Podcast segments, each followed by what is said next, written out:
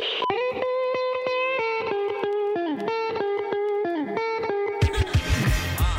you into the other's gang. Two sisters, both curious and strange. I like the duo and they witty from the brain. It's the Majic Hour, Mercedes and Jade. It's a new football season, y'all. Antonio Brown is now a Raider. Le'Veon Bell is with the Jets. And Odell Beckham is in Cleveland. The only thing that hasn't changed is where we're putting our money down on all the games. My bookie. My bookie has live in-game betting on every N F L game. They've got the most rewarding players perks in the business. And for you fantasy football guys out there, you can even bet on the over-under on how many fantasy football points a player will score each game. My bookie also has better bonuses and more prop bets than any other sportsbook. This year, they're hosting the first ever online handicapping super contest. First place is guaranteed to win at least one hundred thousand dollars, and it only costs one hundred bucks to enter. All you have to do is pick five N F L games against the spread every week to climb the leaderboard and score your share of the huge cash prize pool. We would only recommend a service to our listeners that's proven, and MyBookie is always the right play. You bet, you win, they pay. The best part is when you use code MAGICHOUR, you activate this insane offer where you double your first deposit bonus up to one thousand dollars. So for instance, if you're putting down nine hundred dollars, it's actually going to be eighteen hundred dollars. All you have to do is visit MyBookie online today. That's M Y B O O K I E.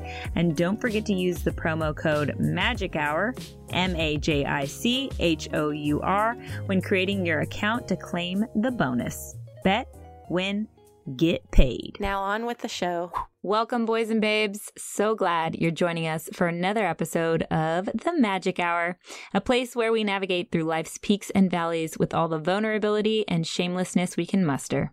With the help of world-class guests from all walks of life, including health, science, business, love and relationships, spirituality, fitness, and much, much more, we uncover new truths and valuable tools for manifesting our highest potential. I'm your host, Mercedes Terrell, along with my partner in shine, Jade Bryce. What's up, Jade? Hey, Majic Mob. Today we're having on Christopher Dean. I met Chris in Memphis last month, and my first impression of his heart and his energy was just that he was truly authentic and all things to all men without judgment. I saw love in his eyes. I knew he'd be a unique guest for us, and I was inspired by him and his old soul, even though he's only twenty-six years old. So I jumped at the chance to get him on. I love that. It's interesting how we pick up on stuff like that just upon meeting someone, especially if we choose to actually look people in the eyes and be unrushed, mm-hmm. getting to know them. Yeah, the windows to the soul. For sure. So um, what makes today's guest unique as well is that he grew up in the Soulsville neighborhood in Memphis, Tennessee, which is where Jade visited. And we'll go into that um, and why she went there later. But this neighborhood has the unpleasant distinction of being the tenth most dangerous in the country. While another study actually broke it down um, even further and dubbed the, the community as the number one most violent neighborhood in the nation, mm-hmm. which is crazy. Local residents have a one in nine chance of becoming a crime victim there within a year. The zip code three eight one oh six is also among the poorest in the nation. This is not just one of the poorest zip codes in Memphis or in Tennessee for that matter, but one of the poorest in the entire country. Mm-hmm. The study also noted that the area has more single mother households than ninety-nine point six percent of neighborhoods in the U S Mm-hmm. And seventy-seven point nine percent of children in the area live in p- poverty, unfortunately. Yes. And something we really want to express in this episode is that there are cultures in America that we never see. All we seem to hear or talk about on T V is the wealthy and the middle class, but never the poor. There's pockets in America that live a completely different way, and most of us just don't even see it. Chris has an interesting story on his own, but also has a philosopher's way of letting others know what it's like from the perspective of a kid that was raised in a drug and gang culture. Also, at age eighteen, Chris gained national attention when he introduced President Barack Obama at his high school graduation, which I'm so excited to have him tell us about. this played a part in how he's now making a big difference in his community, and we can all be inspired to do more through hearing about it. He is an observer and a philosopher who has always had a few things to say about life from his vantage point in Soulsville, Memphis. Please welcome Christopher Dean. What's up, Chris? Yay! Well, one thing, one correction real quick. I was nineteen. Oh, I graduated mm-hmm. high school, graduated high school late, and it's because when I was in the second grade, this is when it all started. My dad died when I was young, mm-hmm. right? Mm-hmm. And I was just being a kid and acting out because I'm now missing my father. Mm-hmm. So mm-hmm. I, w- I got into a lot of fights in second grade mm-hmm. just because mm-hmm. people would say, your daddy, right? Oh. Like, and I would just bust out the tears and bust out the crying and fighting, right? Mm-hmm. And so my mom failed me, you know. Mm, held you back. Mom, uh-huh. My mom held me back second grade. And mm-hmm. I've always been upset with that. Like, I was just a kid, right? Mm-hmm. She held me back and she put me on A D H D medicine. I was acting out because my father mm, died. I yeah. wasn't acting out because something wrong with me. So for the rest of my life, people treated me like that. They treated me like I wasn't, like, normal, and I was held back and, like, I'm slow or something like that. Slow, right? And I was, but, but it was... But it was just because my dad had died. But right. I also got a chance to meet the president. So right. in your face. Kind of worked out. Kind of worked face. out. Uh, how old are you when you're in second grade? I don't know. Seven? I'm like yeah, eight. Eight, seven, yeah, I don't know eight. What that. I was there twice, so I was two ages. yeah. Eight, nine, yeah. yeah. Um. Wow. So you, you're getting into your story there, but I want you to tell us your full story. I know Jade knows it, and and I know how much it touched her. So I don't want you to leave anything out for our listeners today. Um, would you get into your story with us a little bit? Uh, just as much as I can remember. Jade, if you know anything I don't know, help me out. Okay. Um, so I think it started when I was, of course, a baby. Um, had I think I like growing up. I don't think I was raised around people, and I saw this recently.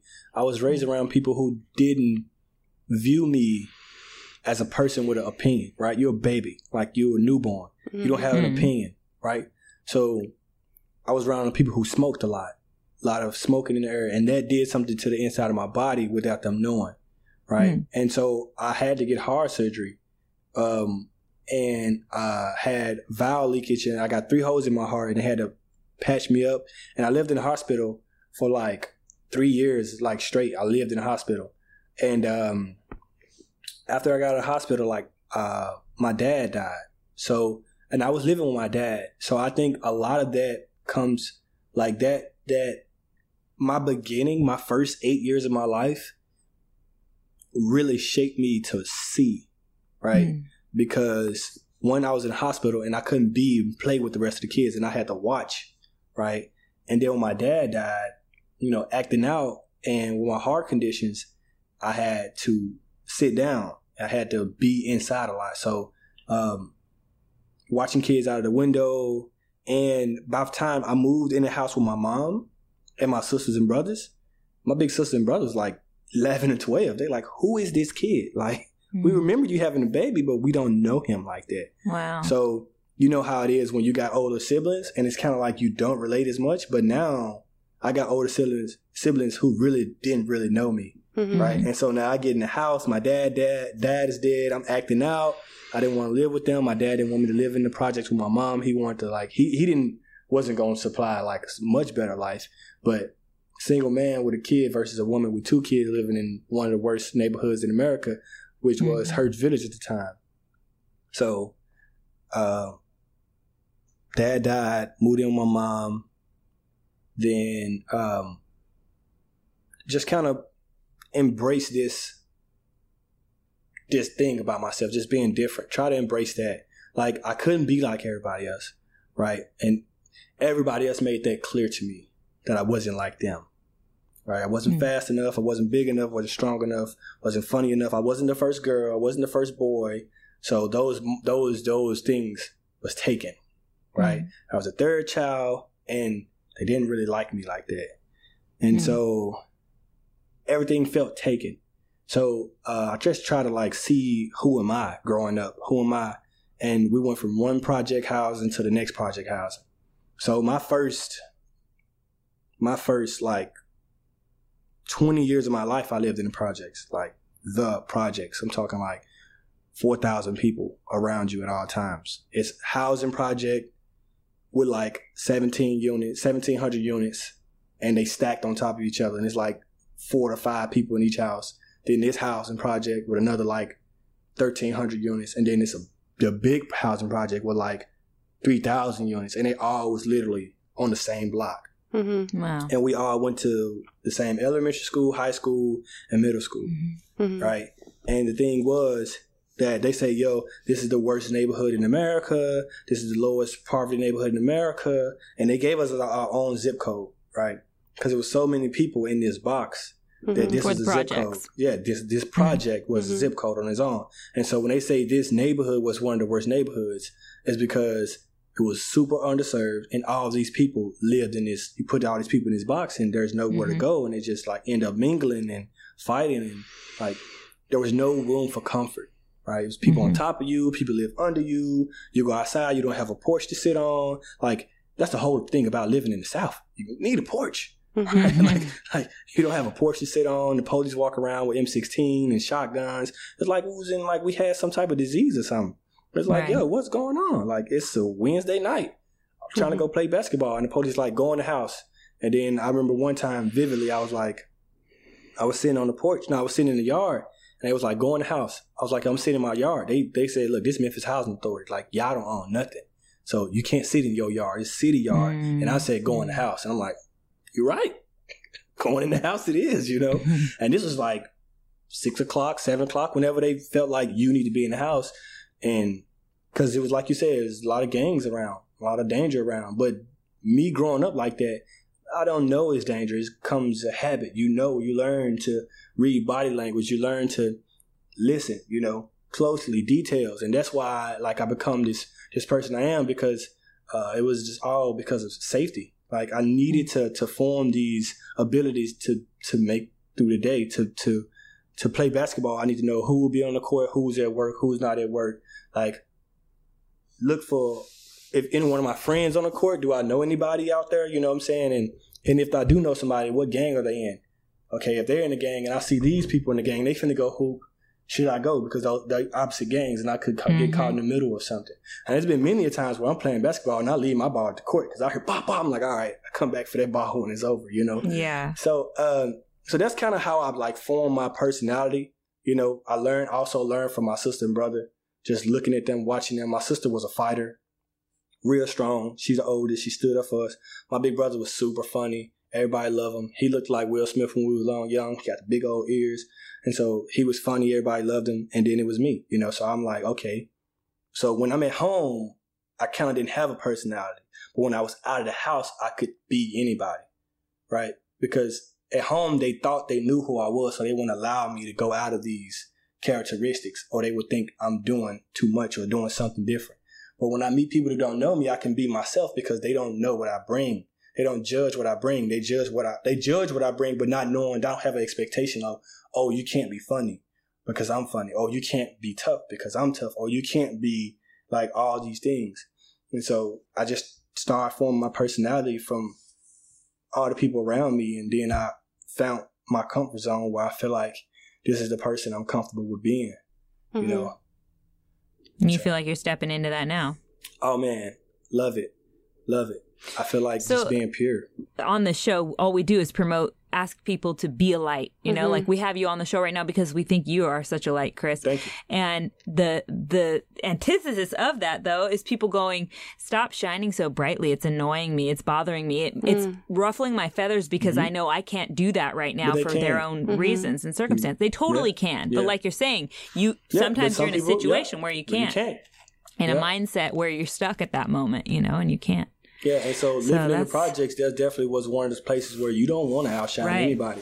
You know, you everybody has a role. You let them play their role. And, and and you can take a little bit of pride in knowing that you're allowing things to flow naturally, mm-hmm. right? You don't want to to put yourself in a situation where it's dangerous, but you know, like, hey, if I wanted to outdo yeah. somebody, I could, right? But for my own safety and for the nature of the situation I'm in, I'm going to fall back. And just watch it, right? So my yeah. grandma used to always tell me to be the dumbest person in the room.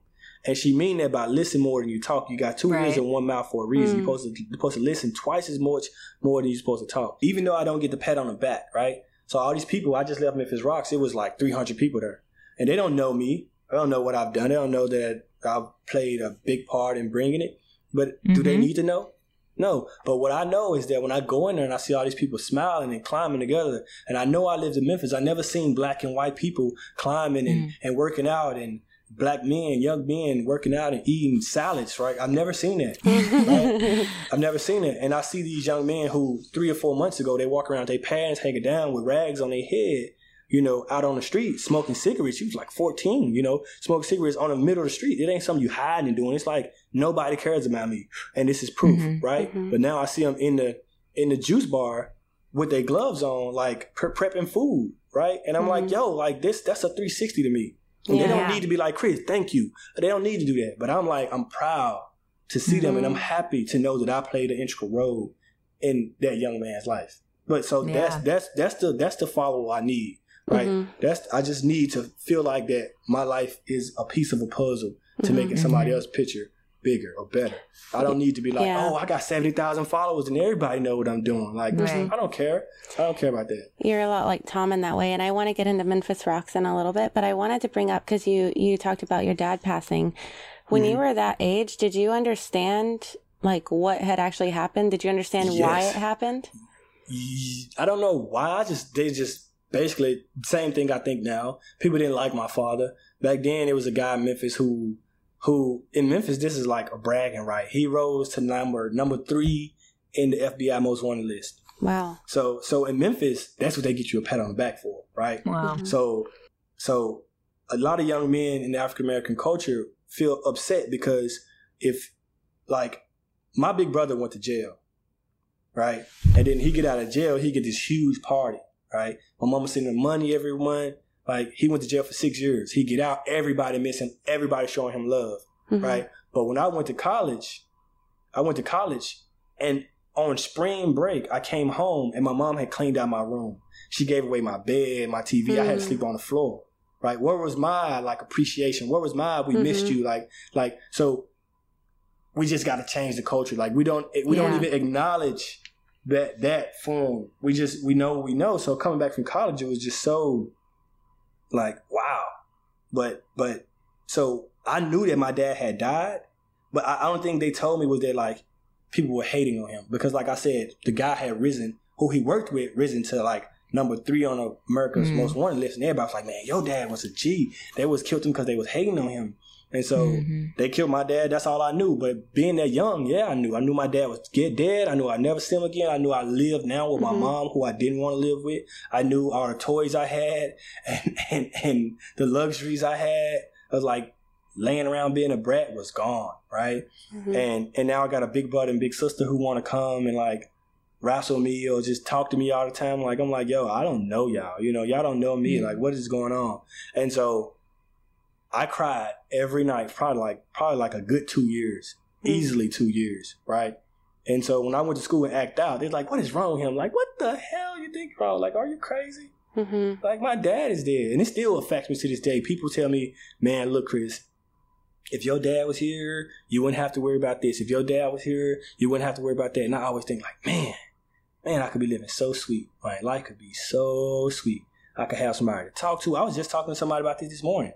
Like, I can have somebody to talk to. Mm-hmm. I can have somebody, all these problems, issues I've dealt with my whole life. You can just, you know, somebody like, yo, man, this happened today. And then he could be like, oh, man, I remember when I was your age, I went through that. Mm. Like, all that is gone. Like, college and high school, like, mm-hmm. that's gone. Nobody yeah. relate to. And then the people who you think you can trust, like, they got angles, right? Mm-hmm. You're like, yeah, you could talk to them if you join this gang, right? You have a big brother if you join this gang. You have an uncle if you join this crew. If you pay us, like, if you sell dope for me, if you run guns for me, like, yo, like, what the hell? Like, yeah.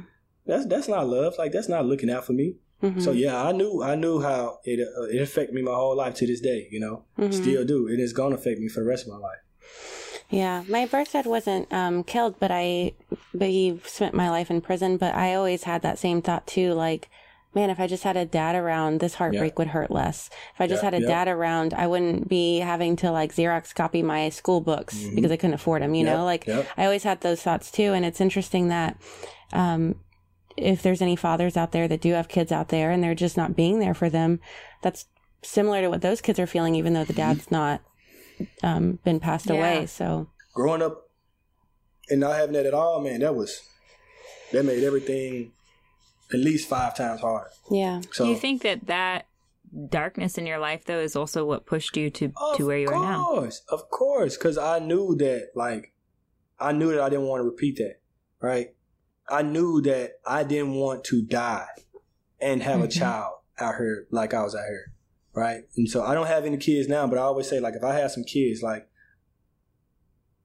before I let them parent, the mother split me up from my child, like, I'm like, look, we're going to have to write a contract or something because I'm going to be in this baby life, all right? Yeah. Like, or we might be debating whether you going to be in their life or not, but I'm going to be in their right. life because... Um. I don't have a choice. So it, it pushed me away from the streets because I was like, man, this is what my dad did. And right. the, the big part of it is that my dad bought three houses. He bought cash, three houses before he died. He was twenty-three. I outlived my dad. I'm twenty-six. Wow. wow. So so he bought three houses before he died. My family, my grandmother on my dad's side had twelve kids. My grandma on my mom's side had thirteen kids. This is South. They was pushing them babies out. Wow. Wow. So so... all of my family members still live in them houses. I don't think I've ever asked someone this b- before, but just curious, l- growing up in that um, culture, how many people had, had you seen shot? Oh. Um,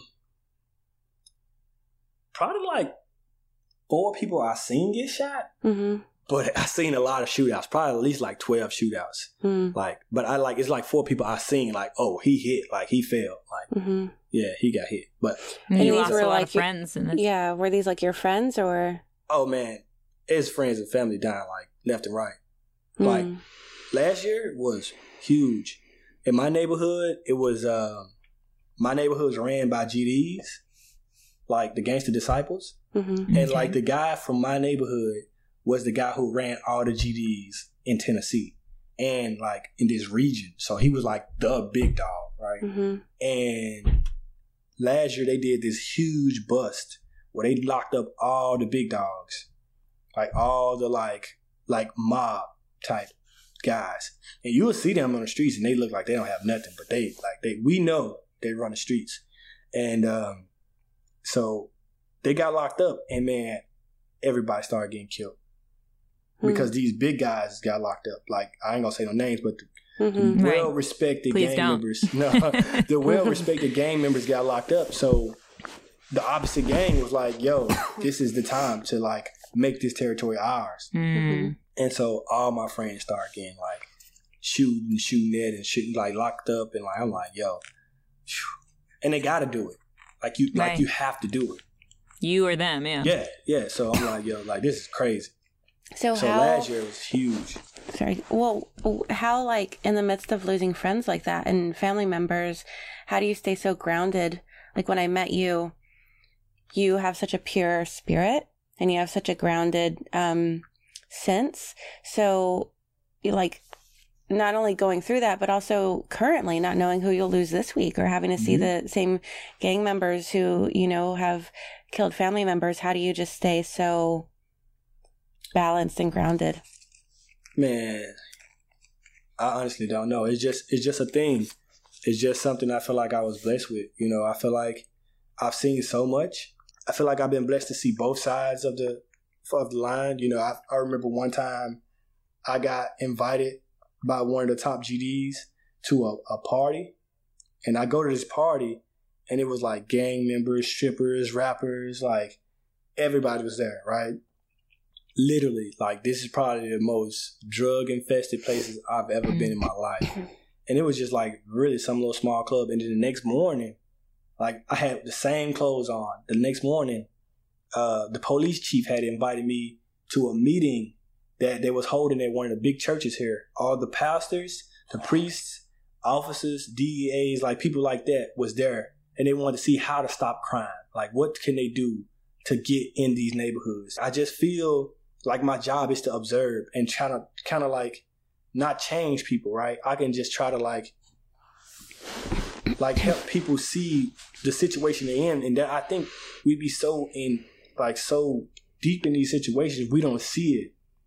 We don't we don't put pieces together of what we're doing and how it make other people feel. We're so enraged with fear and and mm-hmm. anger that like this is what I have to do, right? Mm-hmm. And I think I was around my uncles and I've been scared so much, right? Because I was like sixteen, I had to fight my uncles. They were like twenty-five. And I'm like, they they taught me how to fight by fighting, right? And so I think they just like like ripped the fear out of me, right? And like ripped the like, like this thought process is so fast now once you get into these things where it's just like, now when things happen, I'm like, yo, like that's not worth my time. I, I just feel like, I, I feel like I'm rooted in a way.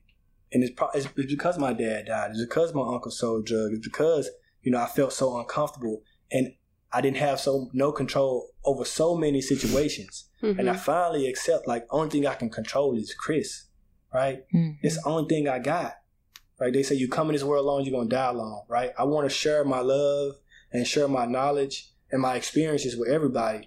But I feel like I'm all I got at the end of the day. You know, I love my mom, my sisters and brothers, but, you know, in my darkest moments, I'm the only one got to be there for myself. Yeah. And it comes from, like, those heartbreaks, like those those real heartbreaks, you know. I I remember being with a girl for, like, I was with her for six years.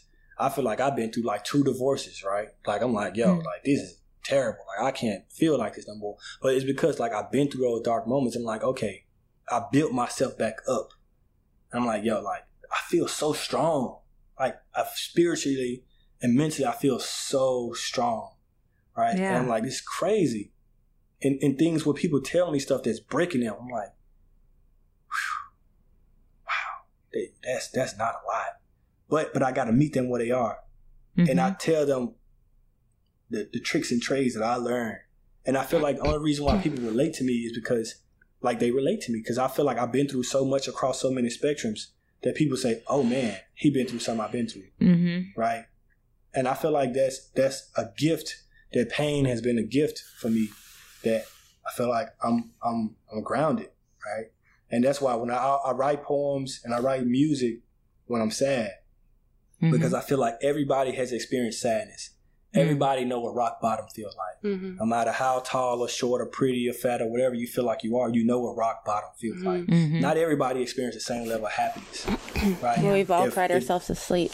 Yeah. Mm-hmm. So when I met Tom, I didn't care, I didn't care who Tom was, because people like, oh man, this big shot Hollywood director. None of that has anything to do with anything I care about. Mm-hmm. Big shot, boo. Hollywood director, boo. Felt unrelatable to you for yeah, sure. Don't care. But until I met him as a person and I see that those titles means nothing to him, I'm like, now mm-hmm. that's somebody I like. That's somebody mm-hmm. who can say, hey, yo, I don't care about these titles. I'm a person who's been through pain and suffered a lot, and I'm still suffering, but I'm learning and I'm willing to grow. Are you willing to grow? I'm like, yo, my brother for life, right? If you're willing to listen and talk and I'm listening and we can grow together, I'm cool with that. Like, so when I was at the White House, um, I was writing this, this, this thing I was pitching, and I said something about myself. I said, I'm willing to change, right? And this lady was like, Chris, you did amazing. But I don't ever want you to change. I want you to grow. I was mm. like, right? I went back to my office and I was like, man, I'm a part of nature. And nature don't change. You don't look at a tree and come back two years like, yo, yo, this tree changed. You're like, no, this tree, tree is grown. And and I like that. So we don't change, we grow. And I'm like, yo, mm. man, I'll never change. I'm growing, only growing. So you can't just say when I was at the White House. I know. We need more detail of how you how you ended up there. You have to explain why. Visiting. I was visiting. visiting my uncle, President Obama. But tell us how, you know, tell us about your experience with Obama that day, because I'm a huge, I just love Obama so much. First, Michelle Obama did it. It was a thing you can get a chance to, um, it's called Race to the Top. So mm-hmm. you, you get it, hey, they got something to do with race, rock climbing. So, uh, so um, you get a chance to go to uh, to get President Obama to come and speak at your school.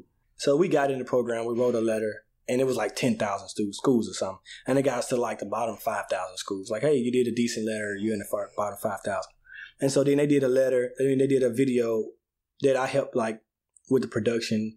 Like, we walk around school and we just basically said all the important people who graduated from our school. Like, B T W is a historical back, black high school in Memphis. And there was only two places that black people can go back then. You either went, you went to B T W mm-hmm. for high school, like basically K through twelve, right? You, if you wanted education, you was black in the South, you went to B T W. You walk from Mississippi, you walk from wherever you need to walk. If you wanted education, you went to B T W. Mm-hmm. And then if you wanted higher education, you went to LeMoyne-Owen College. LeMoyne-Owen College has been here for over one hundred years. It ain't been that long. I'm just going to say that. so, so black people been struggling to get education and mm-hmm. struggling to get to these schools. And so even when Martin Luther King used to come, he used to go to B T W and he used to go to, not for school, but he used to go visit his friends there because mm-hmm. that's the only place he, you know, his friends went. So B T W and LeMoyne, he'd go to LeMoyne and hang out on campus because that's where his friends was at. And so um, we basically was like, look, we did that video and the last, we got into like the bottom like seven hundred or like something like that. And so we like had to do another video and I was in that video. I was like, look, we got to show him, like we got to show him they knocking down the hood. Like they knocking mm-hmm. down the hood. And so we made a video showing that how many students lived in this neighborhood and how many, like how many students would be relocated, and we showed our graduation rate. So mm. when, when I was in the ninth grade coming into B T W, the graduation rate was like thirty-six percent of people graduated. And by the time I graduated from B T W, like ninety-six percent of us was graduated. And it's a lot of because Miss Miss uh Miss Kiner, our principal, who I call my mother, like she's literally like tough love is like nature. Like she's like, yo, I don't care. Like you you're gonna do what you gotta do. Mm-hmm. But then it's also because, again, Mister Pointer, that sixth grade mentality coming, not fighting each other. So we we talked about that. Like, look, we we went from this graduation rate to this graduation rate, and we're one of the poorest neighborhoods in America, and they knock down our hood, and then people still coming here because we love this school, right? And then I basically got on the news like twenty times and called the president out, right? Because I know he's a black man, and he went to, you know, he he he went to some good schools. He had a little bread, but also he know what it's like to like not have right. a father around. You know, he know what it's like yeah. to be raised by your grandma. You know, he know what it's like for your mom to be working two jobs and stuff like that to provide for you. What think what it, what spurred you to get on board that so so fervently? Like, why were you so gung ho about that so, specifically? So because gung ho, I never heard it. I don't know what that is. But I know what you mean because of context, but I've never heard it. But uh, so uh, gung ho. So, you know, what a weird uh, word. Uh, I know. No idea what that is. Sound like all y'all fans or something. Like, somebody who can't get in the show. Okay. Uh, uh, what got you so, so on board so, with doing this project? Well, I'm from not many men to speak out, right? You don't want to be on camera because you right. know what your background is, and you don't want to speak out. And there's no, there's no emotion. There's no funny. There's no games. Like everything's mm-hmm. super, super serious, even in high school. Was there anything really cool the the day that you spent with Obama? That day that he came to your school, was there anything really cool that he said specifically to you? I was backstage, and he came back there, and he was like, "I already met this guy. Like, come on, man. I ain't know anybody else want to meet me." And so we sat there, and we talked for like twenty minutes. We talked about like our parents. Like I don't like. I'm from the hood. I'm not finna talk to him. So what do you think about, what are you going to do the next election? What are you, I'm like, look, I don't, look, what's up, man? How you doing? Like, you know, how was your day? Been traveling a lot. You know, nice suit. You know, tell me about your grandmother. You know, we talked about stuff like that. Talked about my mm-hmm. dad. Talked about his dad. Talked about my grandma. Talked about how we was raised. Talked about little tough stuff. Like stuff that I wish my dad was here talking about, mm-hmm. right? And so we talked like that for like twenty or thirty minutes. And then he came out and he met the class, the two thousand twelve class. And then I sat next to him on the stage, and we was just, if you go back and look at them pictures, man, I, we was just kicking shit. We was just laughing and joking. We was, I was checking people, and he was like, we was just really just like hanging out. Like literally, it was no different from being around anybody else. And the only person I felt like that about, other than President Obama, was Tom. Mm-hmm. Hmm. When I was working as a counselor, I was going to go to Chicago and work for President Obama because, of course, after I went to the White House, like I got plenty of connects, people who still work for him to this day. I was like, when I leave here, I'm going to go to Memphis. If I find a job I like, I'm going to stay there. If I don't, I'm going to go to Chicago and work for the president. Mm. Like, mm-hmm. literally two months before I was about to go to Chicago, I met Tom. And he had that same, like, stillness, that same presence, mm-hmm. right? That same look in your eye, like, I'm here. Like, I'm paying attention to you, right? Mm-hmm. Not many people, most people, like, ding, like, yeah, what you say? Like, so, like yeah. most people, like, they, like, zoning out. They didn't see me as equal, as important, or like as I had something to offer, right? I had something mm. to bring to the table. I had something to say because I was just some kid, right? They look at me as some kid. And and Tom and President Obama was like two people who I met in person who was like present, like so present that it made me uncomfortable, mm. right? Like so, because I've never been, and President Obama a close talker. Like, he's a very close talker. I don't know if you could tell, but he be like this. I'm like, yo. Hey, what did you do? Like, like, get off me, bro. Fly. Hey, hey. Fight, Tom kind of is too, huh? But yeah, and so yeah. those are people who, like, they really, like, they're so in your space. They, like, really, mm. they, like, feel every wave of energy that come off mm-hmm. of it. And they, mm. feel, they feel it. Like, they hear it, they see it, and they feel it. And they and they feed off of it. And, and they can help change those. Well, I'm like, yo, this is, I like this, you know? Some magic. Had, yeah, I never yeah. had this, like, attention to detail. Hey, you know, to me, you know, never felt so seen. Yeah, yeah. so seen, you know, and I, and I started seeing people say that, like, nice to see you in Memphis. They're like, nice to see you. And then some people say, like, it's good to be seen. I'm like, damn, like, I never, That's never really right. heard somebody because yeah. because you spend so much time alone or trying to be something. Then somebody say, like, like I see you, like I acknowledge yeah. you as a person. It's like, yeah. thank you, thank you for acknowledging me. So, so. On stage, we was just hanging out, man, and we really was having a good time. And I remember I was uh, I was nervous because I had this piece of paper, and I knew, like, me and him not cool. We cool now, like, right? Like, so we've been hanging out. It's been, like, two hours now. Yeah. And I'm finna tell a joke about him, like, in front of everybody. Like, I'm finna, like, so I'm like, oh, shit, should I, like, change my speech, like, not say this joke? Cause I'm like, yo, I'm like stabbing my homie in the back now. Yeah. And, so, and so he was like looking at my paper. I was like, look, I, I can't let you see it. And he was like, you nervous? I'm like, yeah, I'm nervous for two reasons. You know, he was like, but what's one of them? I was like, it's like three thousand people here. You know, and they got cameras all on the front row. And then after yeah. you look past the camera, it's like far as your eye can see. I'm like, I don't know these people, you know? And then he was like, look, don't be nervous. Look, ain't nobody here but me and you. Like, it's just us. Wow. I got an invitation to uh, come to the White House for like three weeks and just walk around and do nothing. Like, just observe how the machine works. So I did that. And then when I was in college, my last year, I was like, yo, I wonder if they'll let me come to the White House and do an internship this summer because I wasn't doing nothing. And so I tried my luck. I, I hit up some people who I had met while I was there. And they was like, of course, like, you know, come on up. We're going to get you in. I was like, cool. So I stayed there for like four months, did an internship there, and they let me shoot my show my documentary there. They let me shoot a part of my other documentary there. I met the president again. It was like, amazing. I was like, I walked through his office, like got an op off his desk. I met his chef. We talked about his favorite food. Like we talked about like, cause he loved pie. So I'm like, yo, like, so we, we, I just got a chance to do a lot of exclusive stuff, exclusive stuff. Walked on the front lawn. Like, like I felt like a brat. Like, I really did feel like a brat. Like, I was like, yo, this is what it's like. But at the same time, you know, I was just so grateful for every moment, you know. And a lot of people yeah. that worked there the whole time was happy to see me, right? They were right. happy to see somebody that's happy to be there. It was, like, I felt like it was a privilege to be there. Like, I'm working in the yeah. White House. Like, I see the president, like, twice a day I see him. Like, yeah. I could be walking through the halls. I was allowed to walk through the West Wing. They don't let, they don't let, interns in the West Wing.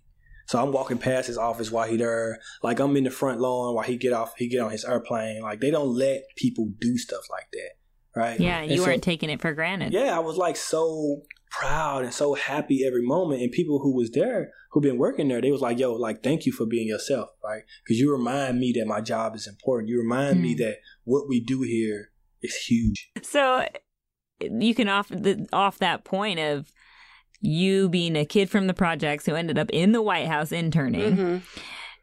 I wanted to bring up the point that you can often hear people say things like, work harder, stay in school. Uh, when I was that age, you know, I did this or that. But that's not really an option for a lot of the kids in the communities like Soulsville. It is frustrating that there's so many stereotypes that we mm-hmm. all live by. I mean, it's part of this primal brain that we all run, you know, this prehistoric part of our brain that's trying to stereotype or classify things for safety reasons, you know, that are ancient parts of our brain. Still, we're still working on those. And it's unfortunate when you see people falling into a stereotype, mm-hmm. which any of us can do in, mm-hmm. you know, our own regards. Um, but it's, it's so beautiful when you see someone not playing into that, you know, like that stereotype isn't going to fucking yeah. suck me in. I'm lucky. That's it. Like, I, there is there is nothing I could do to work my way up, like to do that. You know what I'm saying? No, like serum, serum, whatever it is. I can, no, nothing to follow. No, like, no path to say, hey, your dad has to die. And then you mm-hmm. have to, like, be real humble for mm-hmm. a long time. And then you have to meet a girl that she's going to break your heart. And then you're going to mm-hmm. move into a place by yourself, right? And then you're going to cry a lot. You're going to cry a lot. And then and it's like, no, no, there's, there's not. You know what I'm saying? Like, there's nothing you can do. It, it took, took a little bit of luck. Like, I, I, my personality and me just running to people in the hallway, to certain people. Like, there's no telling why the person that re- writes the president's speeches let me into his office. Like, his office is literally under the president's office. Like, he can go, and he can be like, hey, man, you know, it's coming. Like, don't keep stumping. Like, you know, and he's like, I'll be right back. I'm finna go take you to the president. I'm like, all right, cool. I'll be, be right here, you know? And so there's nothing nothing to say why they took a liking to me. I I don't I don't want to say I didn't take life for granted, because a lot of things I still take for granted, you know? Mm-hmm. Like, I drive a Volkswagen, not like I drive a Benz, but like it could be a putt-putt, you know? Right. Like, or it could not be, a car yeah, at all. I could be bus. on the bike, you know? Mm-hmm. But I, I can have way less. But yeah. I am grateful for what I got, and not knowing that what I'm so used to that I'm not taking for granted. I could be a Haitian, you know, and that's what I was about to say, that, you know, when I was at the White House, there was a lot of privileged people. Like, how could you, out of all people, say that you're grateful to be an American? You're from the hood, Chris. Mm-hmm. You're the poorest one here. I'm like, yeah, so? But you're here. Yeah, I'm here. Like, this is the only place, this is the only place where I could be born, you know, and, and, and end up at the White House. Even as an intern, I can't, like, from my situation, like, if I was born in Africa or Haiti, or like, you know, mm-hmm. Africa, hint, hint. So I could, you know, like somewhere where I, I wouldn't be able to have these privileges. If I was born in North Korea or Japan, like I wouldn't be able to do stuff, right? Mm-hmm. There's so many people that, like, who knows, like this little thread, me, this one thread is able to touch so many lives. Like, I don't know that, like, but I'm happy to be an American and, and have a right to speak up for what I like and speak my opinion and dress how I want to dress. And even though, yeah, there's so many stigmas and statistics about being a black man, I get to go against all those. Mm-hmm. I be myself. Yeah, I get to wear my hair nappy and I get to make people smile. I get to, you know, I see, I ain't gonna lie, sometimes I see white women walk down the street and I lock my doors. I'm like, yo, I don't know. Let me grab my wallet, you know, let me grab my wallet and make sure she's not trying to take anything, you know? You know? And so it's, it's nice to flip the script sometimes. It's nice to be like, you know, and I like to make people feel like, you know, how I feel. Not that I want to be mean, but I want them to have that question, like, why would he do that? Like, but I'm just walking to my car. It's like, yeah, that's me too, you know? But at the same time, though, the people outside of that community who are placing, you know, people in that box and saying what Mercedes was saying, like, work harder and stay in school, because mm-hmm. they just don't understand. How mm-hmm. would you explain right. to them how that is in that community, how it's that's not really their option? Yeah, that's actually what I was getting to with that question. Yeah. How do you put that... How do you put it into context of people listening right now, of how growing up in a community like Soulsville can rob you, like you're saying even earlier, rob you of the chance to even get to a place where you get to work harder and stay in school? So one thing I would say is I'm not trying to promote my own stuff. It's not for sale, so mm-hmm. I'm not getting anything from it. um, go watch my documentary. It's called As I Am. If you go to Google and you mm-hmm. type in Chris Dean, As I Am, it'll pop up. I know, right? Tom got a documentary called I Am. He owed me money. Mm-hmm. Um, um, but um, it's basically walking you through my shoes. After I met the president, from my freshman year of college, I came back to Memphis, and I still lived in the house with no lights. I still, I still lived, you know, in South Memphis, surrounded by drugs and prostitution, right? But those people was my those were my idols. Those people taught me everything I know, right? I sit on the porch for hours and hours and hours with drug addicts, and I say, just tell me tell me about life, you know? Mm. And they talk to me stories that had never been told. you know. And in the, in the documentary, it's a lady who was a gospel singer in the nineties, and that's how she made her money. But she was raped, and they raped her, and they threw her out of the car, and they broke her jaw. Mm. And so now she got a screw that connects her jaw together. And every time she drink, I mean, every time she sing, it, she cries, because one, she's emotional, and two, it hurts like hell, mm. right? But that's literally the only way that she can make any money, right?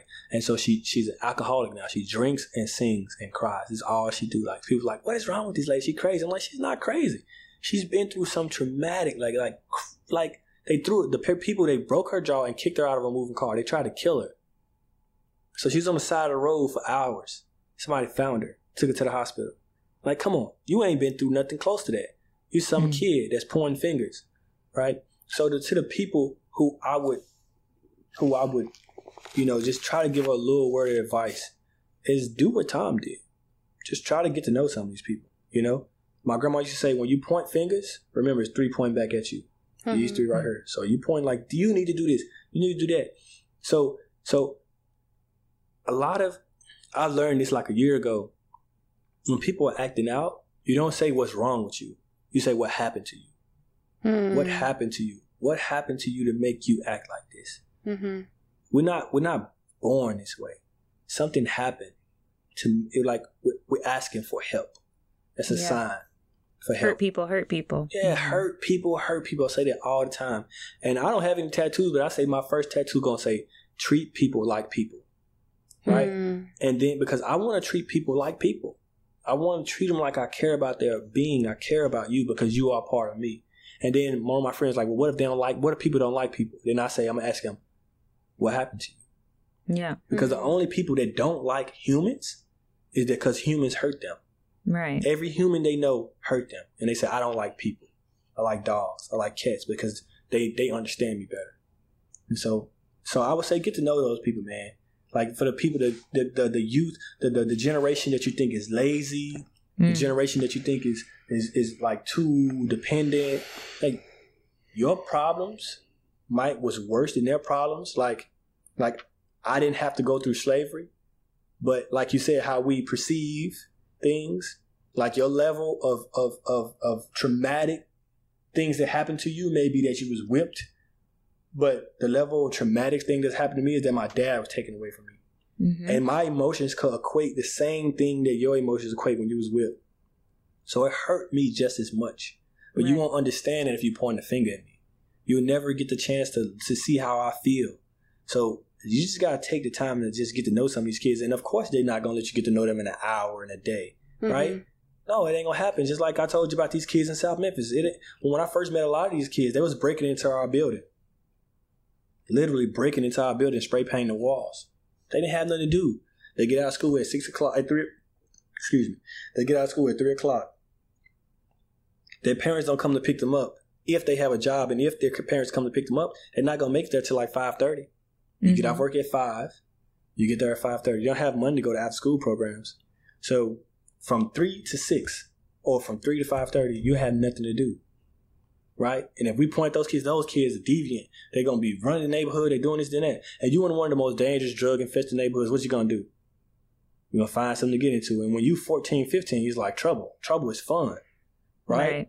And so, yeah, if, if I point the finger, I never get to know those kids. But if I give them somewhere to come, somewhere to express, somewhere to love and art and find a part of themselves that is not out there in the street, you think they're going to take advantage of that? Yes. Some of these kids are like, man, I love to cook now. We got a karate mm-hmm. class. In South Memphis, a karate black it's, a, it's like twelve black dudes in there taking karate class. You know, I'm like, yo, I've never seen nothing like this. Doing yoga, dudes boxing and then going and doing yoga, doing handstands and like, I'm like, yo, this is beautiful. Yeah, black people doing something that black people don't do. Right, right. Quote unquote. So I love it, love it, love it. So yeah, man, you just gotta get to know some of these people, and I'm telling you. Don't get to know people thinking that I'm finna change their life, right? That's, you know what? Go ahead and do it. You're going to be surprised because they're going to change you. They're going to yeah. bring a little bit of beam in your life. Whatever you got, bring it to the table. It will open your heart and your mind to so much more. And you will mm-hmm. find happiness because you're starting to realize that this Porsche means nothing. this Ferrari, this stuff don't mean nothing. What means something is the people in your life and the time that you spend with them. Because once it's gone, it's gone. So that's why they had these barbecues and all these small, like, look at these country ass people in the yard cooking. Like, that's the best time of our life. When we only got twelve people chi- pieces of chicken, but sixty people to fifty-two. You know, you better go get some hot dogs and, you know, mm. we're going to have to do what we got to do. But this is going to be the best moments, the time we together. And that's mm. the things we value. So I have my own answer to the question that I am about to ask you, but I want to know from your perspective. I think I told you that I did some work in Uganda, and something I noticed over there is that they call, like, white people that come over, they call them Mzungos.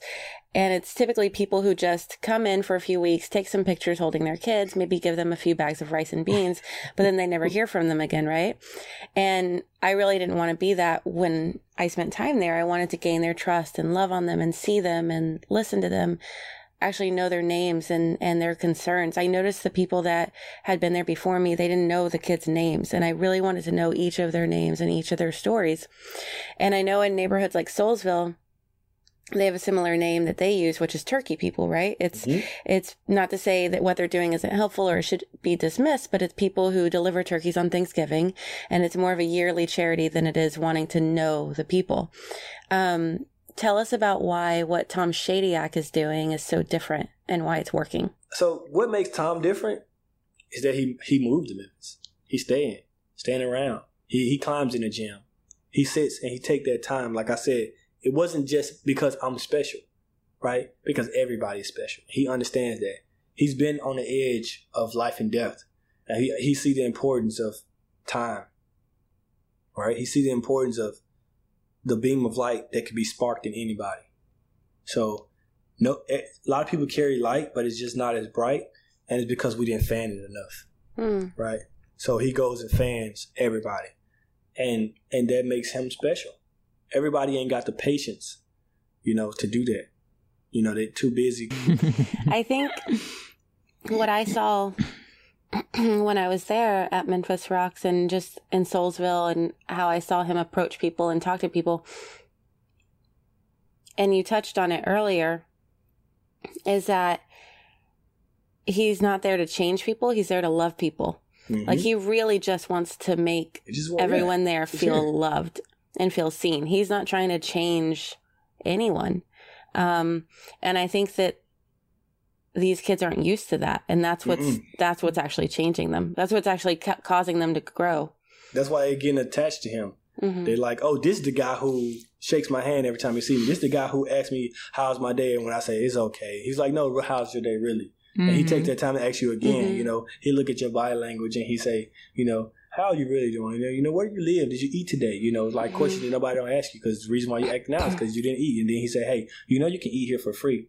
You know, mm-hmm. you know, I, you know what? Since you don't want to feel bad about eating for free, I'll pay for it. You know, here's ten dollars. Mm-hmm. Go get you whatever you want. It's like, you know, then you see that. But, but it's a part. It's a difference between uh, coming into a community and like and, and being a part of a community, right? Like mm-hmm. he, he he he's a part of the community now. Like like mm-hmm. the old ladies know him. Like like everybody know him. I was just going to ask you if you could actually break down what Memphis Rox is. Yeah, so Memphis Rox is, um, from my knowledge, the only nonprofit rock climbing gym, and like the only nonprofit rock climbing gym that's that big, right?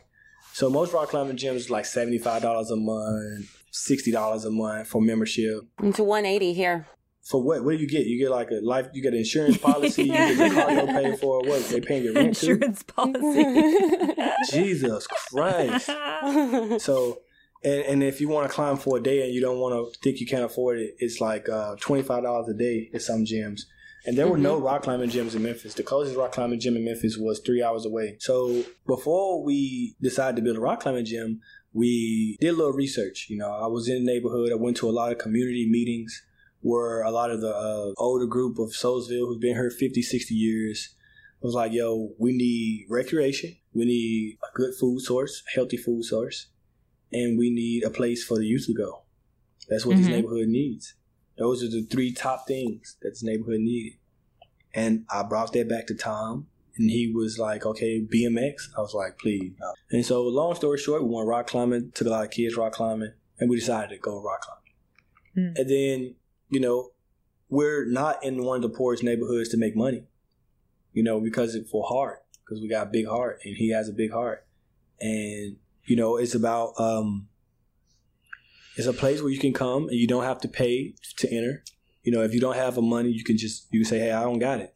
You can still get a full, full membership for zero dollars and zero cents. You know, you can put one cent in, you can donate two dollars, one dollar, you can donate whatever you want. It's, it's pay it forward, come as you are, basically. And you can volunteer if you want to. You know, we ask, we act, we do ask you to volunteer, but you don't have to. But um, you can spray shoes, you can help people with the cubbies, you can belay.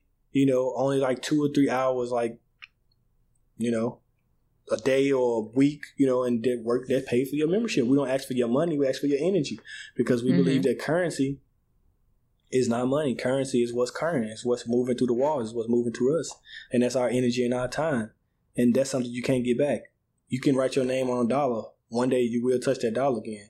You can't write your name on time and say, one day I will get this moment back. You will never get that moment back. So we, we cherish those moments that you share with us more than we cherish your, what's coming out of your wallet. And so we let people come in and they, they work out and they eat at the juice bar and they volunteer. And it's just a beautiful place where, you know, people don't judge you. They don't say, hey, where you driving? You know, is that Porsche out there yours? You know, you can see Chevy, Chevy, Porsche Club pull up and like Ferrari Club be pulling up. It's like, okay, yeah. So who cares? You know, that has nothing to do with people in here. Inside of this gym, none of that matters. Height, color, money, none of that matters. Here, everybody's equal. There's no gold membership. There's no silver membership. Like, there's no bronze membership. You know, there's mm-hmm. no like, oh, my membership is for five years. Like, no, who cares? Like, you're here today, right now. And that's all that matters. Do you need somebody to climb with? You know, how are you? How's your day? What are some of the success stories you've seen come out of the gym? Yeah. Oh, man. One of the most simplest ones is that about a month ago, I was helping this kid with his homework, and you know he had the he had to write down um, what events that happened before you was born. That um, I don't know why this ear is itching. It's crazy. What events happened before you was born that affects your life right now, and that change your life right now? What events that happened while you were born? I mean, while you're here, that change your life, and what events that you want to happen when you die to change your life. Like your generations after you. And mm-hmm. so one of the things that happened, he wrote before he was born and changed his life, is that he was like, my mom and dad met. So I was like, oh, that kid, that was simple. What if one of the events that changed your life right now?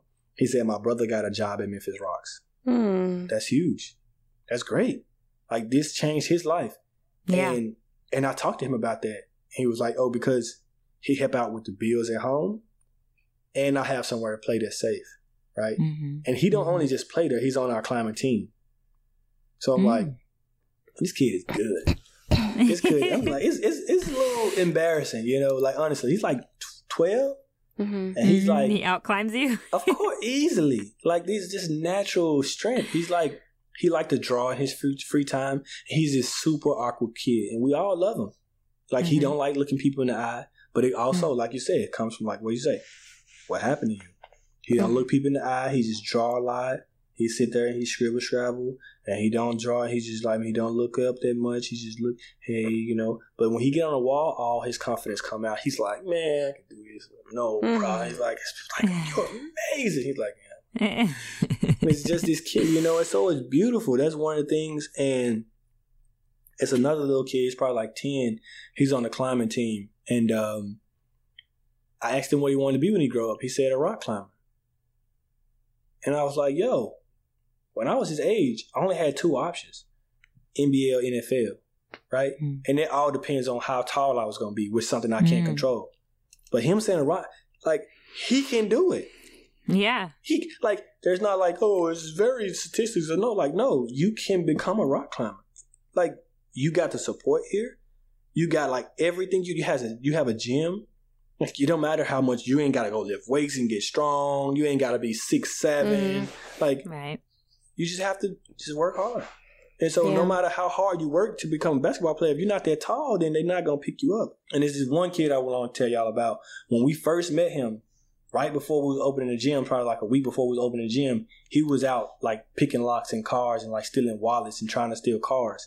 And now he's, like, volunteering there every day. Like, literally mm. every day this kid is there. Like, I'm like, dude, you need, just put in an application. You know, like, you're here every day volunteering. Like, we want to give you a job, okay? Right. Like, because you, you here. Like, and he, he tell her, like, and everybody kind of make it our thing to try to get to know these kids. And, like, of course, like, I'm black. I'm like, oh, I'm young. I'm kind of like his age. I would think he would attract to me or we would have something in common. Nothing. He is close with this guy named John Hawk, who is like a forty-two-year-old white man from Virginia, right? And him and John Hawk are like this. I'm talking about like this. I'm like, what the hell? Am I not good enough for you, huh?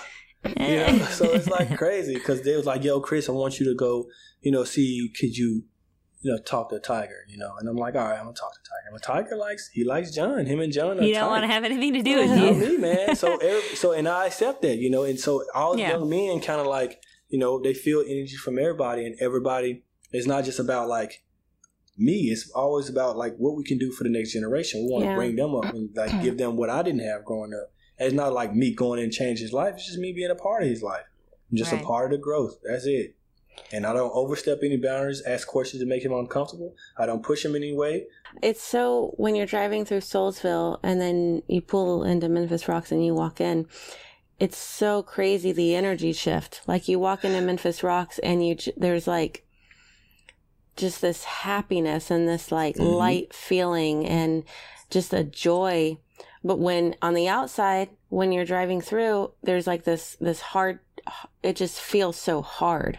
You know, it just looks so hard. And then you, you go into Memphis Rox and it's just the happiest place. So you ever heard the angry black man? No. Or the or the resting bitch face?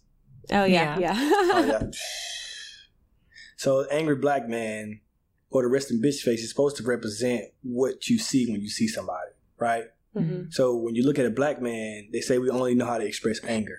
So we look mm. dangerous. So people are naturally afraid of us. Or we are like what they used to call super predators, right? So mm. we got this look right here. And I ain't gonna lie, I'm, I'm known to do this. Like, I do this a lot. Like, this is my normal face, but I'm like this all day. Mm. And, and it's because it does stop people from approaching you. You know, it stops you from, you know, you look tougher and people don't think you soft and they don't want to pick on you. You just, you're used to this resting face, the angry black man face.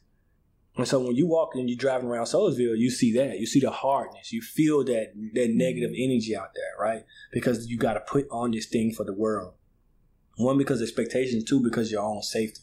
So you put on this right. front for the world. But when you go into Memphis Rox, you see how people really feel. They're not really mm-hmm. mad. Like, mm-hmm. they're being themselves. This is a place where they can be themselves. Mm-hmm. You can be that little shy little kid. You can be the man that's afraid of heights, right? You go into Memphis Rox, and I think that energy just...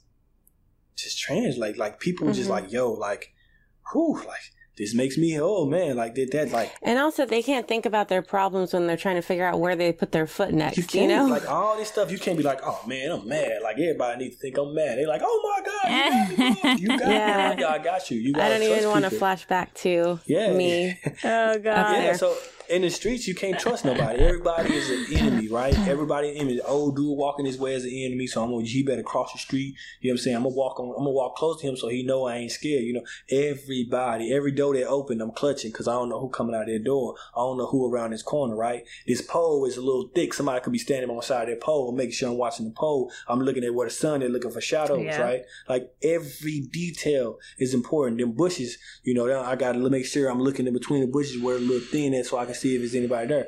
Every every moment is like that, mm-hmm. right? It's fight or flight every moment. Mm-hmm. Your brain is working so fast on small stuff.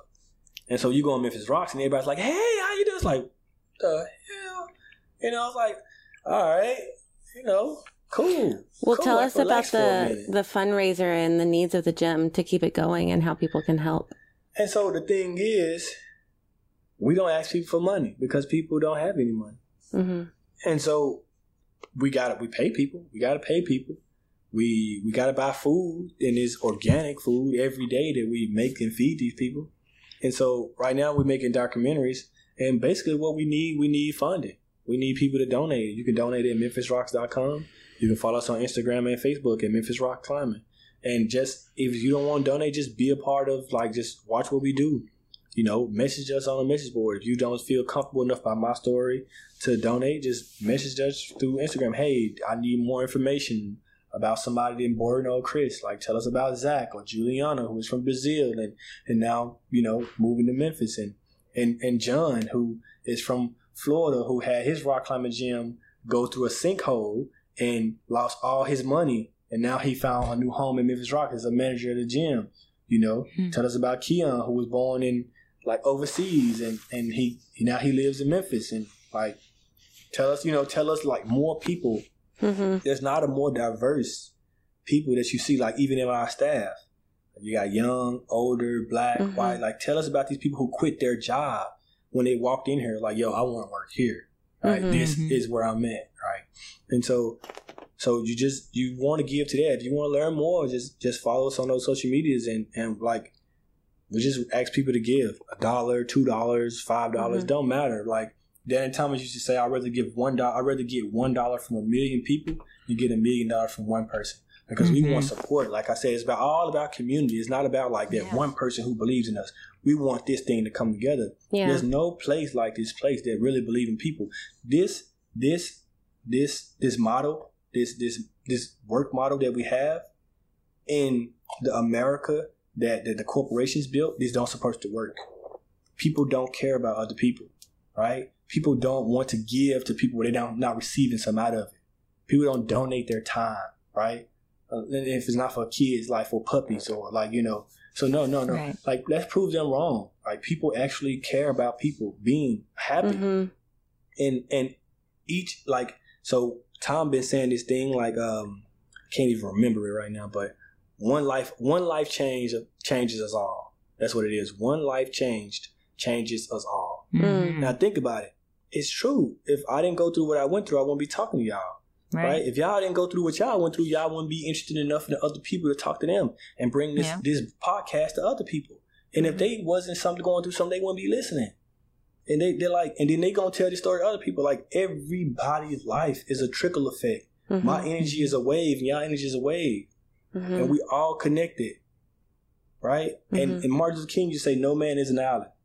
No man is an island. We're all one big blanket. And we're mm-hmm. all just strings and thread just mm-hmm. going through it. So yeah, you ever seen a blanket with one string? You're like, oh my, this blanket is gone, right? Like, whenever it is, a shirt where they got that one, it's, it's over. It's over. Because unravel that, the whole thing. Oh my God. After time, every time you put it, it's like, it's never going to stop. So that's why you should give, because we are all connected. And mm-hmm. if you need more proof, follow us on social media and you'll see that we're really here for real. And we're trying to change yeah. the game. And we're trying to show, show corporate America or just people in general that people really genuinely care about people's yeah life yeah um and we'll post some of that some of those documentaries, um some of the little short clips on our Instagram, so people can go there and check it out, and we'll post a link as well on how to donate. Um so we have a question from the Majic Mob, which is our tribe of listeners. Eli Majic asks, Mob. Hey, shout out to Majic Mob. I like that name. What's your first recommendation for those who want to get involved in their community but don't know where to start or struggle with finding the time because they are already spread so thin? Man, look, first I would say find an organization that speaks to you, right? That their their core their core purpose is around your core pur- core purpose, right?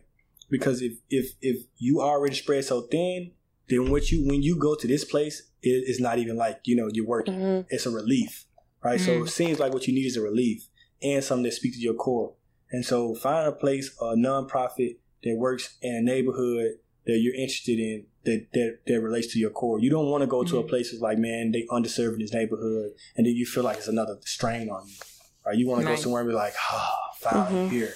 Right. Some people, like, that's your job. You're supposed to do something you love, but it, everybody don't have the chance to do something they love. So go to a place where you feel relief and that you can also, they need you and you need them, and you can get to know some of these, these youth, the youth, or some, it might be old people, you know, maybe your thing is old people. They still alive. They still here. Go sit and read to them. You'll learn a lot, you know? Mm-hmm. Yeah, you really will. Wisdom. So, so just Wisdom. giving back to people, period, you'll feel, you'll feel good. And it's a lot of, you know, we always talk about how people don't treat these old people right. you know, we mm-hmm. can we can do something about it, you know. So I would say find a find an organization that, that speaks to your your core and, and do something you love, so it won't be just yeah. another strain on you. There's a few short questions we like to ask everyone who comes on the show. First off, what advice would you give your twenty-five-year-old self? Maybe we say fifteen-year-old self. I don't know. Uh, let's say eighteen-year-old self. Oh, man. Um, I would say write more and enjoy every moment. Like, enjoy every moment. Like, don't take things for granted. Like, mm. you know, and I, I, I started saying this two days ago. I don't notice the sun until it's, set, until it's setting. I don't notice the sun until it's setting. Right, which I think means there's a lot of beautiful things happening in my life, mm. and I don't notice until mm. it's almost gone. And so the sun is I here really for me like all that. Day. The sun is beautiful. It's, it's feeding me all these nutrients I need. It's feeding the grass and the land around me. But I don't notice it until this beautiful moment where it's setting in the past. I'm like, maybe I should take a moment to appreciate it. But I should appreciate it when it rises. I should pre- appreciate it every moment that I got, because without the sun, I wouldn't be here. So mm-hmm. I never noticed the sun until it's gone. So appreciate every moment while you got it. That's what I would tell my eighteen-year-old. That's beautiful. I like that. If you could have the whole world read one book, which would it be? I don't read much. I don't read much. Um, so I wouldn't know. I wouldn't know. I, I, I didn't, well, how I didn't. about watch something, or what would something that really moved you, some sort of content that you've come I, across in your I watch life? A lot of documentaries. What one you really got on your mind right now? I would say, I don't remember the name of this documentary, but this one hit me very hard. It was the mm. one that I saw at Telluride Film Festival, and probably y'all could look it up and find like uh, the mm-hmm. name of it. But it was the one about the the the, the plastic that we put into the water, mm-hmm. and about all the birds that eat the plastic. Mm-hmm. And it was yes. this, it was this island of this man. He went and opened up all these birds to show us how they died, right? Mm. And all of these birds that was dead had plastic top bottles and straws, and it was like turtles that died and all these things that we see in the street that's going like, oh, the water floated down the drain, mm. but they go into this place where we're killing, we're killing the, we're killing the planet that we, we, we hold so dearly. And mm-hmm. that's why I think I will watch something like that and just say like, cause I'm not like green, like, you know, I'm not like, but I just like to be in so in your face, right? Mm-hmm. Yeah. So in your face. And, and and that's something we all give to. Poor people give to it, rich people give to it, and it's killing us all. And it's going to shorten our life of everybody. So if you want the world to keep going, let's try. I'm not, I'm not like, you know, but that was just, that was heartbreaking. If you could whisper one phrase to everyone on the planet, what would it be? You are loved. Hmm. You are loved. So, because everybody needs to know that, you know. For sure. I feel like people go and do all these school killings and stuff like that, that, that they just feel like they're, they're isolated. They're the only person. That's why I listen to music. I love music because I love sad music because it makes me know that people feel how I feel or felt how I feel or mm. felt how I fe- felt. I don't feel so alone when I listen to music. It ain't all about like, ooh, because I'm happy, clap along. You know, I like that song, but it's about like, you know, those gut cringing moments where you hear something like, damn, I felt that before. I never put it into words, but I felt that. Yeah. And then, you know, and so, yeah, I think you are loved. Everybody needs to know that somebody care about them, period. Whether they got a thousand people in their family or nobody in their family. Mm-hmm. Yeah. There's something mm-hmm. else you say that I really like that's... Um... Yeah, there's no war between um, black and white. It's not between um, rich and poor. It's between love and hate. Yeah, but that's the truth. That's the truth, man. People, they it just is. they just want... like it's, It feels so... It, it make us feel so isolated so much because we don't have what people have. And they don't... It's not about that. You know, it's like, it's about having love in your heart. And it's about, don't matter how much money you got. Like, if you feel like you are loved, you feel a little bit better, right? You feel like you got somebody who care about you. Even if you got nobody to go home to, you got somebody you can call and pick up the phone. Mm-hmm. But one hundred percent. Yeah, but when, when you just feel like the world is against you and, and things are coming down on you, it, it just feel that, that, don't, that don't feel good. It's all about, like, showing people love. It's not about damning people to hell or this religion is right and this religion is wrong. Like, do you care about these people? Do they breathe? Are they human? Right? Are they a being? Do they exist? That's all that matters. Like, you should care about that person. No matter what colors or scarves or rags, or don't matter. Right? So they was like, Chris, they try to test me in my job. Like, Chris, what if a man come in here with a swastika tatted on his face? I'm going to say, welcome to Memphis Rox. How can I help you? Yeah. Would you like to learn about rock climbing? How do we find Memphis Rox? Can you go ahead and at, say it one more time? Memphis Rox. Find Memphis Rox at Memphis Rox Climbing on Facebook and Instagram. And it's yeah, R O X. R O X. Exactly. R O X, not rocks, but rocks. Say it together now. R O X. R O X. Cool. Well, this has been awesome, Chris. I'm glad I got to meet you, even if it's just via Skype. It's all right.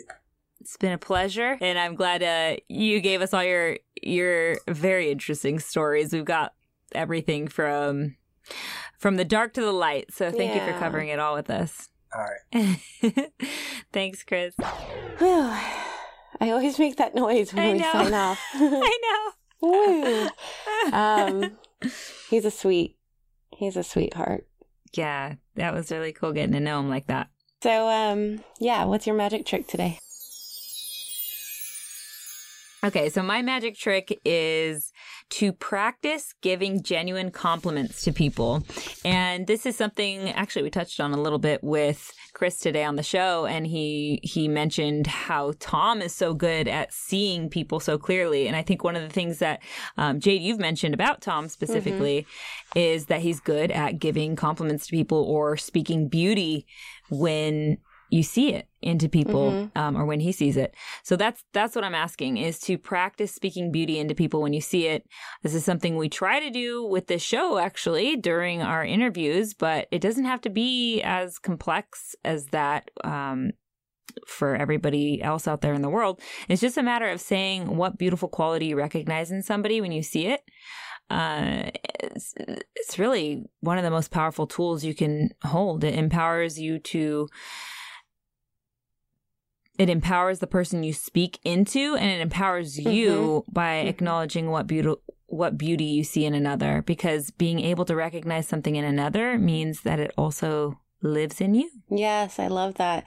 Um, I, and, you know, we just we need more positivity in the world. And that reminds me of, I remember at this Friendsgiving, this is kind of so cheesy, but at mm-hmm. uh, this Friendsgiving, uh, Thanksgiving week, I saw this girl who was just super fit, and I just was admiring her butt all night. And I never said anything to her. And then later on, I was thinking, like, why didn't I tell her that she had the best butt I'd ever seen? Like, that would make her feel good. So like, good, yeah. She works out, obviously. She works hard for it, you know? I should have mm-hmm. just said it. And if someone had complimented something like that on me that I work hard on, you know, like, it... It, like, especially girls, we need to like be able to just say thing compliments like that. And yeah. like, why not? Why why do we feel uncomfortable complimenting, you know? I know. So I have a big problem with that. I feel so, like so. Tr- yes, it's true. You um or recognize something in another that also lives in you, unless it's a big old booty. Then you're just recognizing something that you appreciate. Yeah. Uh, but yeah, no, I love that, and I I do agree that we see in others what's also in us. So mm-hmm. um, you know, a lot of times we admire something in someone else, and it's almost like, man, I wish I could be that way. But you are that way. That's why you're recognizing it. So yeah. And I, I do, just on top of that, I do notice that, like, when I think back about people who I felt so um, comfortable immediately around, mm-hmm. were people who were open with giving compliments or recognizing. It doesn't have to be like a compliment. That's compliment true. Sounds like it could be just something words inauthentic. Of affirmation. Words yeah, of words affirmation. Of affirmation is a better a better phrase for sure for it, because it's like just recognizing, hey, you're a really observant person. It could be, you know, as simple as that. It could be you pay attention. Um, exactly. Like, I mean, that's so that seems so simple, but when mm-hmm. someone says that, you go, yeah, I actually do fucking take a lot of effort to pay attention and be present and put down my phone. You know, like whatever yeah. your thing is. I don't know if mm-hmm. that's it, but yeah. yeah. What about you? What do you like got that. For us today for your magic? So mine, um, we actually actually talked about it in this episode without me re- knowing that we would, but it's to humanize everyone in front of you. Chris mm. talked about seeing everyone as a person, treating everyone like they're a person, mm-hmm. and like thinking what happened to you. You know, like I think that especially here mm. in Austin, we have our homelessness has gotten so out of control um, that. I see people scoff a lot and like, oh, I would never, I'd never be in that situation. Mm-hmm. But yeah, maybe you wouldn't with, with, you know, the breaks that you got or the, the people right. who, who fed into you, but no one is, I mean, you don't know if if you hadn't had a couple of breaks, or if you hadn't had a couple people believe in you, you don't know who you would have become, you know? And we don't know, like that woman, he told the story about her jaw. Like, we don't know people's story. Even if it is a drug addiction, what caused them to start mm-hmm. being addicted to drugs? You know, there's always a backstory there. And just every time you see someone that you realize you're looking down on, just mm-hmm. try to see them as a person and, and ask yourself what got them there. Um, yeah. And the fact I... that you're listening to the show means that you at least like me a little bit. And you, I, I don't think I've talked about it on the show yet before, but I, at about half of my life ago, was sleeping in a car, was sleeping on a bench, didn't have a home. And I was asking people for money on a street corner at, at one point when I was, you know, thirteen, fourteen years old. So you didn't, people who were walking past me, they didn't know my background. Mm-hmm. You listening to me right, right, right now, you had no idea that I had been there at a certain point, you know? So to just remember, we don't know the whole story. For you know? Sure. And you were a young person, so I can see like, oh, well, you, you, you know, had it hard off from the start or something, and people can go, yeah, I understand why you're in that situation. But even the person, which by the way, it's not, it's never like, it's never that simple, right? But mm-hmm. I'm saying even the person that ha- you is a, you know, forty year old man who seems well bodied, able bodied and everything else, but he's addicted to drugs or, you know, whatever mm-hmm. reason that he's in the slums and he's hurting in his life. You you might stand there and like you're saying, Jade, you might stand there and go, I would never let myself get to that mm-hmm. place. Yeah, you, the current you and the brain capacity and the nourished body or whatever the things are that are working right for you in this moment, you would never be in that situation. That's why you're not in that situation right now. Mm-hmm. But the you that's a potential, like the you that didn't eat correctly for a lot of his life, or maybe his mother didn't eat correctly for while well, you know, for her whole life, and and that led to you not having a, I'm not saying that's the only reason this can happen, but maybe that led to you having a chemical imbalance in your body or in your brain. Mm-hmm. Maybe uh you, you know you worked a certain job where there's asbestos in the air. I don't know what the mm-hmm. things are that can lead you to a damaged mind, body, spirit, but mm-hmm. it's obvious that it can happen to to us. We're fragile yeah. beings. And even if and it's then, a scam where they're, you know, they are able to work and they're out mm-hmm. there just because that's how they choose to make money, it's still that's it's, a mental place they're in. Yes, that they can it's be still doing coming that. From a broken place, right? It's exactly. still not a fully able spirit, a fully right. able, yeah, right. So, yeah, I think no matter what the why is, or the how, if you can still choose to to just know something's broken, you know? Yeah, just practice some compassion wherever possible. Mm-hmm. Mm. Yeah. All right, you guys. Thank y'all so much for listening today. We hope you found this conversation um, just heartwarming and um, eye-opening. And if so, please share it with your friends and family. This would mean so much to us. And remember that you can always go to our Instagram page at The Majic Hour to ask us or any of our future guests a question. Talk to you guys next week. Until then, be a light. Thank you to Christopher Dean for being on our show today, and to at Raytone Royal for our intro jam. And of course, to John Garza from Real In Motion Productions for producing the show. Stay magical, friends. Quick disclaimer. We are not medical professionals, so following any of our protocols or advice should be done at your own risk, people. And please remember to always, always do your own research. Tap into that extraordinary growth mindset we all have access to within ourselves and seek out your own answers. Come on, guys, you know, you know the deal. And by the way, if you are a medical professional or an expert in any topic we cover and you feel we are not giving accurate information about it, please find somewhere to contact us. Contact us via social or email us at our website and let us know. A major goal of ours in doing this podcast is to bring value to people's lives by sharing helpful insights and info. So we welcome being corrected at any time, and we'll be happy to share any of our fuck-ups with our listeners so as to get us all back on track to discovering our happiest, healthiest selves.